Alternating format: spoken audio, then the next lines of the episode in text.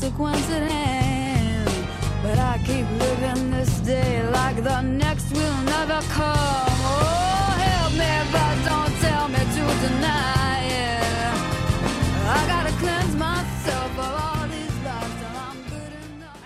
You to grab your cell phones if you have them here with you this morning. We are going to take a Kahoot quiz, and I want you to tell me, I want you to give me feedback on which video that we're going to play makes you feel the most guilty. So pull up your web browser, and there, we're going to th- show three videos, perhaps some that you've seen before, some that you may not have, and they're all going to probably on some level make you at least think about feeling guilty. Whether they make you feel guilty or not that's up to you. But go to kahoot and then uh, it is kahoot.it that's the website that you're going to look for kahoot.it and then you need to enter your game pin which is 835956 835956. And you can give yourself a screen name if you would like.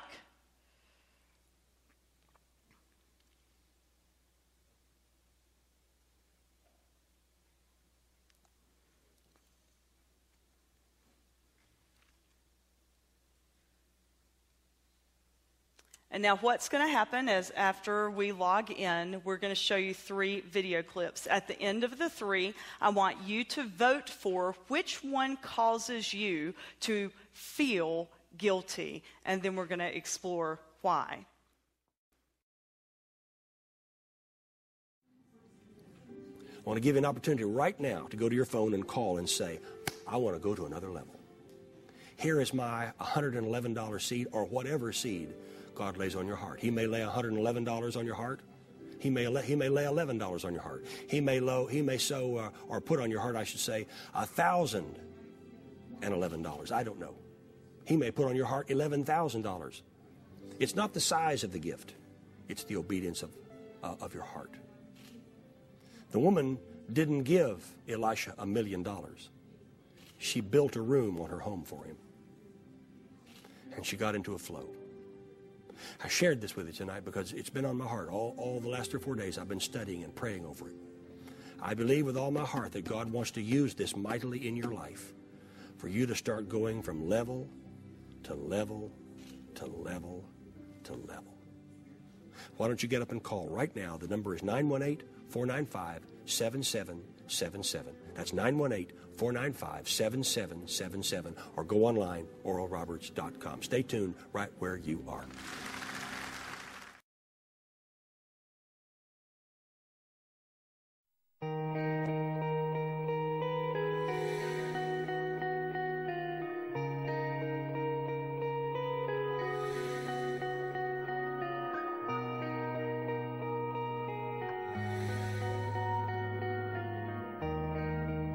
Every day, thousands of animals throughout America are neglected, tortured, and often killed. But you can help stop this horrible abuse by supporting the Humane Society of the United States. With your generous donation, you can be a partner in our ongoing fight to end unspeakable cruelty, rescue these innocent animals, and give them the love and care they so desperately deserve. For just $19 a month, you can join the Humane Society of the United States in our fight to eliminate animal abuse everywhere. Call in the next 20 minutes to join our fight. We'll also send you this special jacket so everyone will know you're supporting the fight against animal cruelty. And we'll also send you a free subscription to our award winning magazine, All Animals.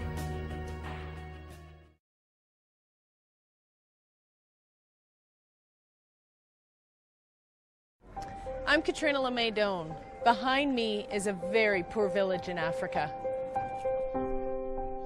And this is Sophia. She's eight years old, and life is very hard for her.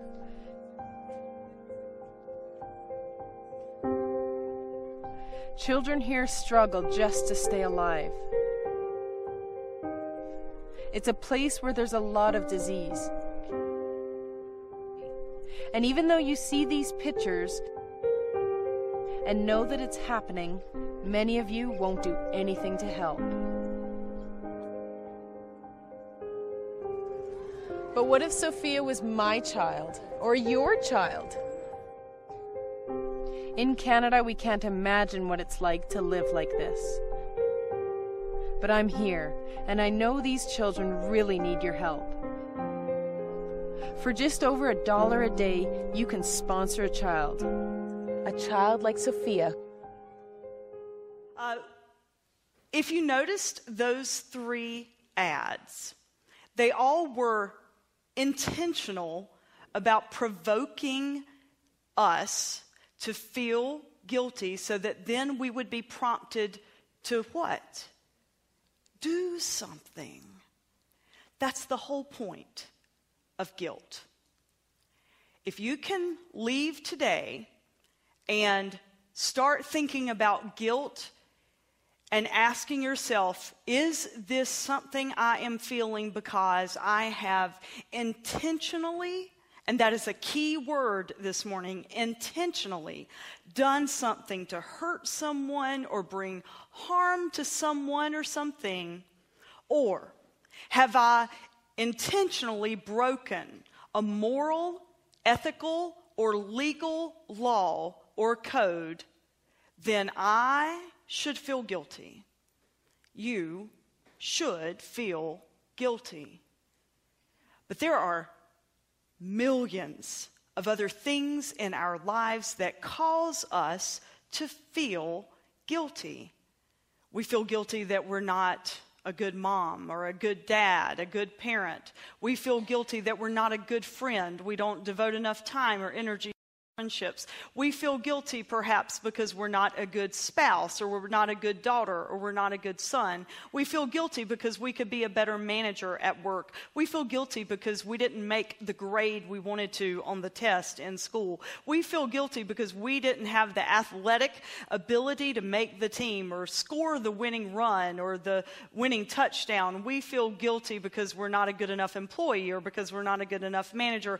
I could go on for the rest of of the hour about why we don't feel like we are enough and why we feel guilty. But those are all external things. We live in a world, we live in a society that has external parameters and external boundaries and external expectations that then we take and bring internally into us. Now, those go and they shape us in our moral code. We all have a moral code, what is right versus what is wrong. We have an ethical code, our own sense of ethics that we should live up to and live into. And then we all live in the United States of America, if we're here, probably worshiping online. And we have this thing called a legal system. So there are laws that if we break them, we are found guilty. That's one definition of guilt. Breaking, intentionally breaking a moral, ethical, or legal law or code, or intentionally bringing harm to someone else or something. That's the definition of real guilt. Everything else is called neurotic guilt, self imposed guilt, fake guilt, but we all experience it. My hope for us this morning and this week as we look at the devotions following worship today is for us to explore what is real guilt and what do we do about it when we really feel guilty, and then what is fake guilt? What is self imposed guilt, neurotic guilt, false guilt? And how do we quit feeling guilty when we shouldn't? As followers of Christ, I believe the answer comes in Scripture. I'm going to give us an example this morning of a man who felt guilty and should have.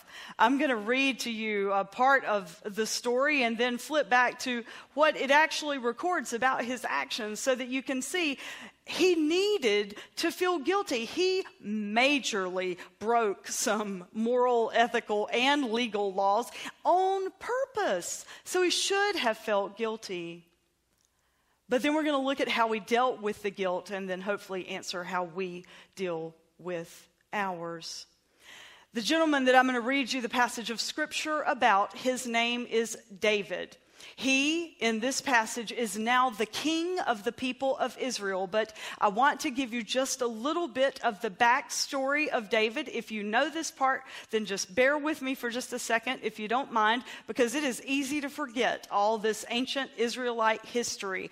David is the king of the people of Israel. He is the second king that they've ever had. The first king was a guy by the name of Saul. He was appointed king by a judge named Samuel. Samuel was the judge over the people of Israel, and the people of Israel, they had, you know, been set free from their captivity, from their slavery, and they entered into the promised land, which was the land that they were set to inhabit as followers of God. And so that's a whole other complicated story. But the people, they're living in the promised land, they are happy, and then it's just not enough, and they decide that they look at all these other people, these other world religions, uh, worshiping many gods and all this kind of and they decide they have kings. Now, we understand that we're only supposed to be worshiping one God, that there is only one God, one God, Yahweh, and that God exists and is very real in our world, and we don't need to be worshiping, you know, 200 other gods God of the sun, God of the moon, all those kinds of gods. One God, but we need a king. Can you just give us a king?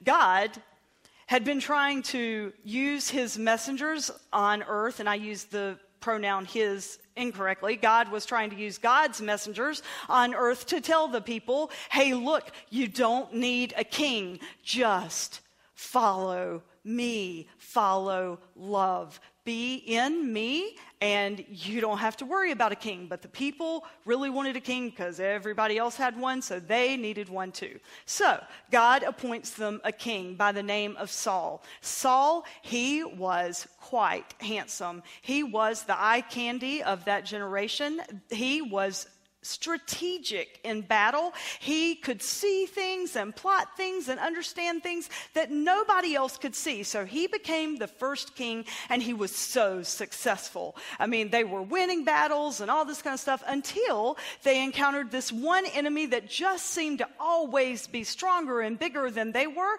And they had like this really huge warrior. His name was Goliath and Saul's army could never beat the Philistine army. And so he calls all people to put their heads together to try to figure out a solution. And as they're trying to figure out a solution, because they keep losing more and more men in this battle, this young shepherd boy named David comes into the picture. David, whose brothers were already out there fighting on the enemy line, David comes into the picture. He says, Look, I can slay animals with my bare hands. Let me at this giant. And so Saul agrees. He equips David with his armor. And David's like, No, no, no. I don't need any of that stuff. Just let me be. Just be. And so David goes out and he fights the giant and he wins with some stones. The Israelite army wins, and then guess what? Just as any time in life when we win and it's good, people are happy and they're cheering and they're cheering David. And Saul becomes gripped with his own emotion emotion that we explored several weeks ago. And I invite you to go back and listen to the podcast if you missed those messages because these emotions are so real in each of our lives, and if we can learn to manage them, to deal with them, we live at one with God. And that's the whole point of this life here on earth is to be at one with God, atonement. So, Saul, he's gripped with these negative emotions of anger and disgust and fear. And he begins acting out of those emotions. He becomes paranoid. Most, a lot of scholars and theologians will tell you that they believe that uh, Saul had either bipolar disorder going on or, or, some other mental disorder because one minute he's here and the next minute he really was. He was paranoid of David. So he tried to have David killed. His lead warrior, who he has then made his right hand and heir to the throne of the kingdom, he starts trying to have him killed because he's jealous and he's afraid and he's angry because all the people love David. Well, this storyline continues. David does not get killed. Uh, he offers Saul this gift of forgiveness over and over again. They have a conversation together. And then ultimately, Saul ends up taking his own life because he is going to be captured in battle. And rather than be captured, he takes his life.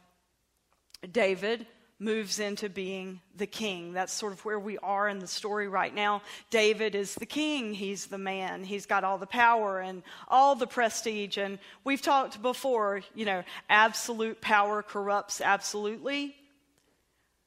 David made just a few errors.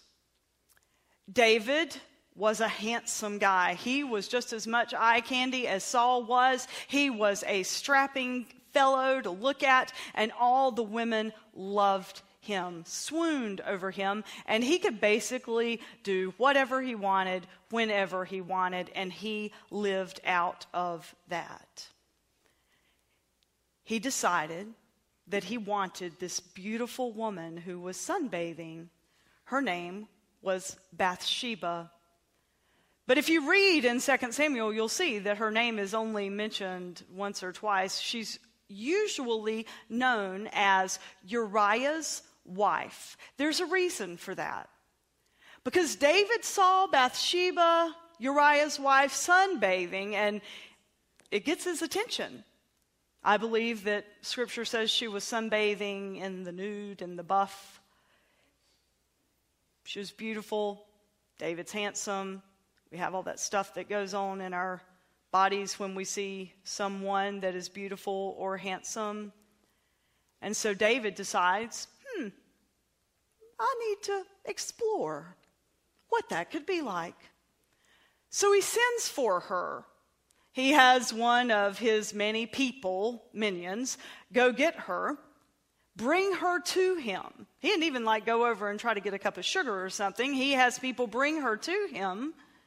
Now, if the king calls for you, what do you do? She comes. They, he lays with her, is how the scripture puts it, so I'll use that term. She becomes pregnant. Now, keep in mind, she is still Uriah's wife. I imagine she sends word to David and says, You know, hey, buddy, guess what? Uriah's been out on the battlefield and I'm with child. You're the baby daddy. What are you going to do about it? And so, David, instead of child support or many of the other things that we can do to help one another, especially when we might be a part of the situation, he decides, well, I'll just have Uriah killed. Yeah. What's one more person, right?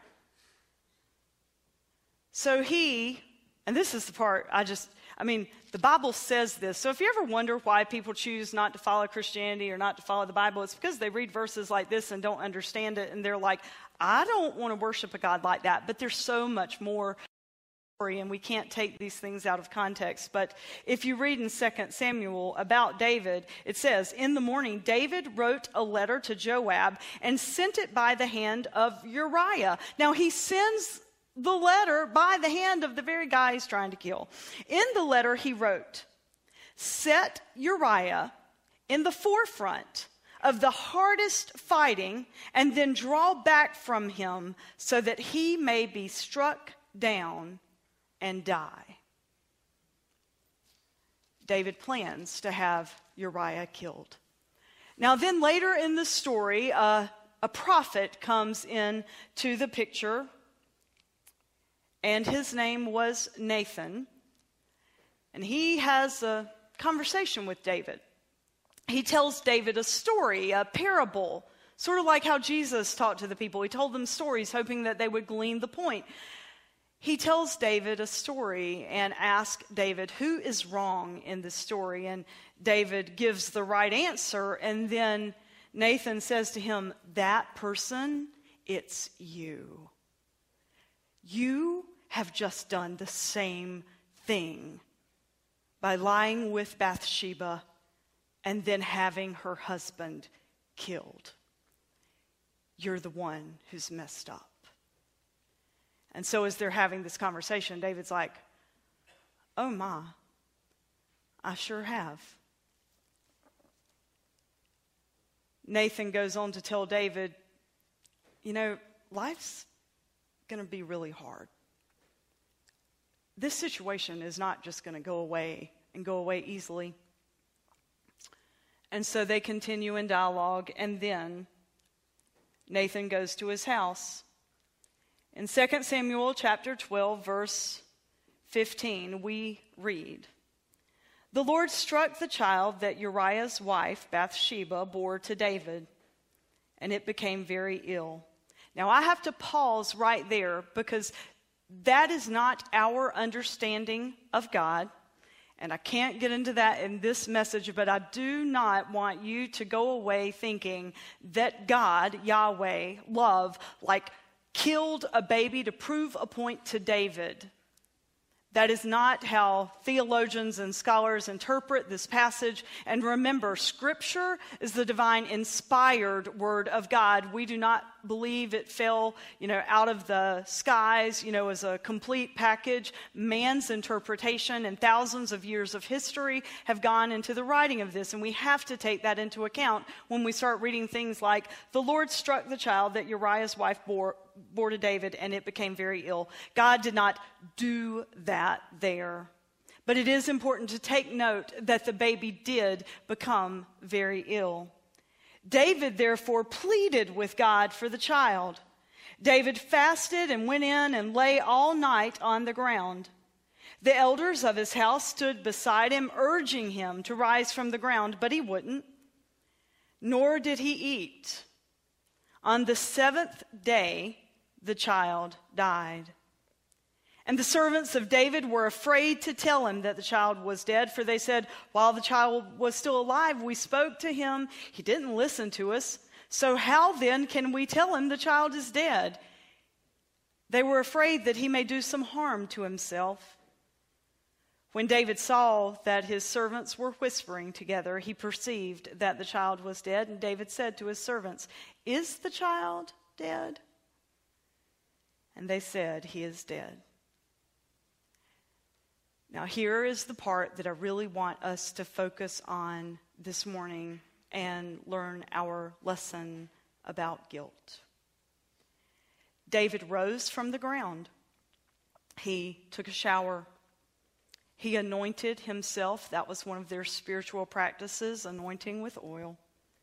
He changed his clothes. He went into the house of the Lord and he worshiped. He then went to his own house, and when he asked, they set food before him, and he ate. Then his servants said to him, What is this thing that you've done? You've fasted and wept for the child while it was still alive, but when the child died, you rose and you ate food? And he said, while the child was still alive, I fasted and I wept, for I said, Who knows? The Lord may be gracious to me, and the child may live, but now he is dead. Why should I fast? Can I bring him back again? I shall go to him, but he will not return to me. David had some actions that violated a moral, ethical, or legal code. He slept with another woman's, or he slept with another man's wife and then had the man killed. That's wrong. He felt guilty after Nathan, the prophet, came to him and said, Man, you've messed up. That's when he felt guilty. Simultaneously, you know, the baby becomes very ill. And I really want us to understand God does not make babies die, not the God that I worship and can reconcile in theology. But the baby became ill.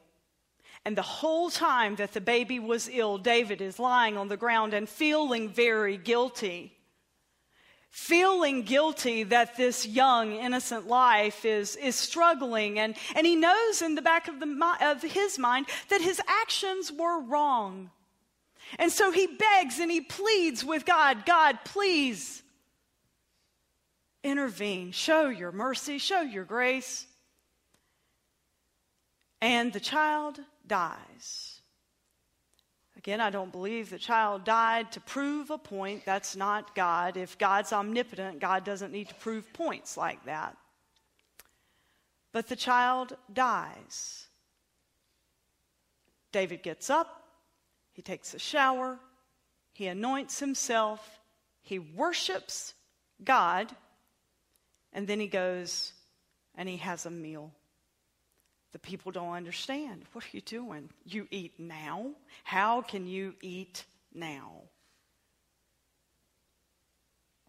There was nothing he could do to change it at that point. And that's what he says to them. There's nothing you can do to change it. There's nothing I can do. Someday I will go to him. But he's not going to come back to me. David worked through his guilt in the very same way that you and I are called to work through our guilt. And the beautiful thing is, we get to see the rest of the story. We get to see how Jesus lived his life and the lessons that he taught. David messed up really, really bad. I mean, he took some man's life. But he reconciled that with God. And remember, God is not a faraway being, God is in us. The Spirit of God is in us. We are a Trinitarian people. And so he goes to that place deep within himself and he connects with the Spirit of God and he reconciles for his sin. He asks forgiveness for his sin. Sin is missing the mark. Now, Jesus when he lived on earth and he taught and he showed people how to live, he did one key thing. He said, Follow me. To all people, he said, Follow me. Now, one of the scriptures that's most misused most often is, you know, people say, well, Jesus said, follow me, go and sin no more, especially when the woman who had multiple partners, you know, came to Jesus and he showed her love. They always say, well, you know, he said, go and sin no more. You are exactly right. He did. What does that mean? Sin is missing the mark. So to that lady in that instance, he said, look, what you're doing is not bringing you love. What you're doing inside and with your body is not bringing you inner peace and inner love and inner contentment. So go. Sin no more. Quit missing the mark that was intended for you. She knew what that mark was. That's her moral compass. And there is not a universal moral compass for all of humanity other than we are called and responsible to live into love. That's it. That's it. So Jesus always told the people go. Don't miss the mark. And the mark was living in love. David missed the mark significantly. He knew it. He changed his behavior, and then he got up and he went and he changed how he lived, and his legacy remains today. His temple exists still in Jerusalem. Guilt is good when it prompts us to change our actions. Guilt is not good if it is self imposed. So here's your takeaway from today. You ask yourself, can I do something to change my behavior, my behavior that I did intentionally to bring harm to somebody else. When you do something that is intentional to hurt someone, and we do that,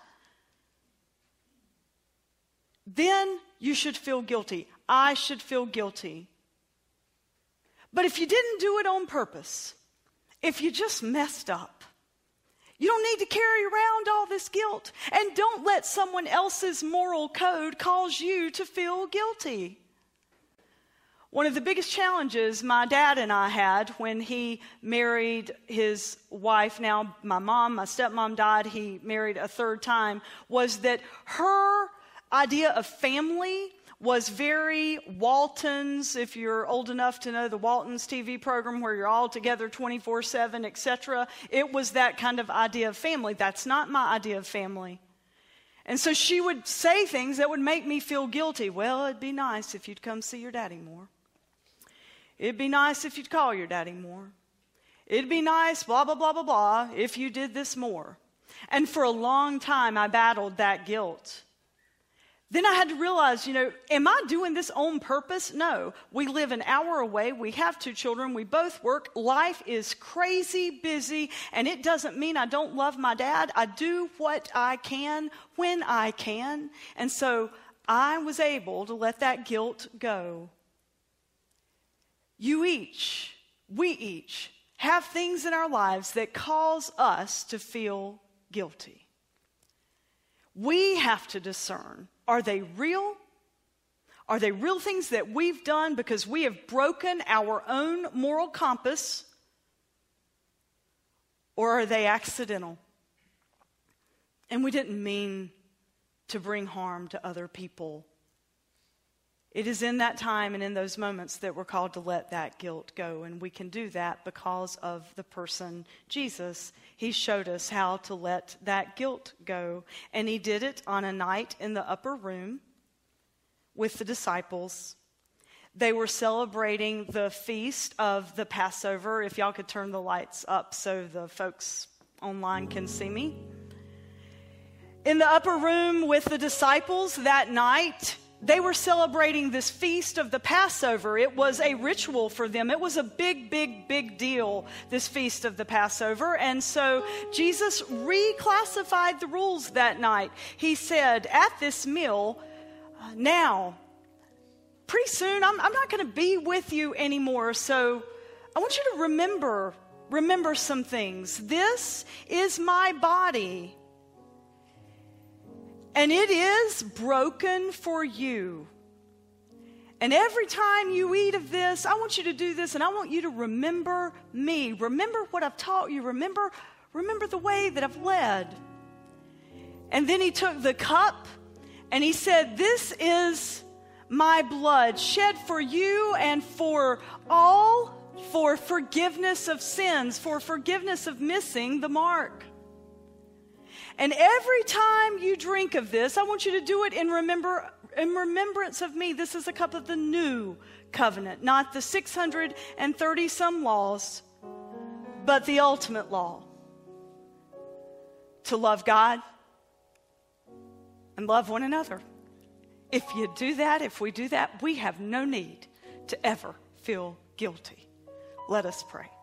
Gracious God, thank you for this gift of the bread and the cup because it is in the perfect life of Jesus. He showed us how to be at one with you. Atonement. He gave us the ultimate gift when he hung on the cross and he said, Father, forgive them, for they don't know what we do. God, so many times in our lives, we don't know what we do when we miss the mark. And we let guilt cloud us and shame us into being people that uh, we're not supposed to be. We're supposed to be happy and full of joy and peace. Pour out your spirit on this bread and this cup. Make it be for us, your body and your blood. For all the people here and worshiping with us online, we ask this in Christ's name, who taught us how to go. Amen. Something had to happen with David to make him get up off the floor and go take a shower and anoint himself with oil and worship. Something had to change inside him. that something was connecting with the help that comes from God, we all have that same help that we can tap into. If you want to tap into that and you just can't, let me know. That's what I'm here for. We all have the opportunity to be free and be at one with God because of the love of Christ. We're set free from guilt. Go and live as free people. Amen.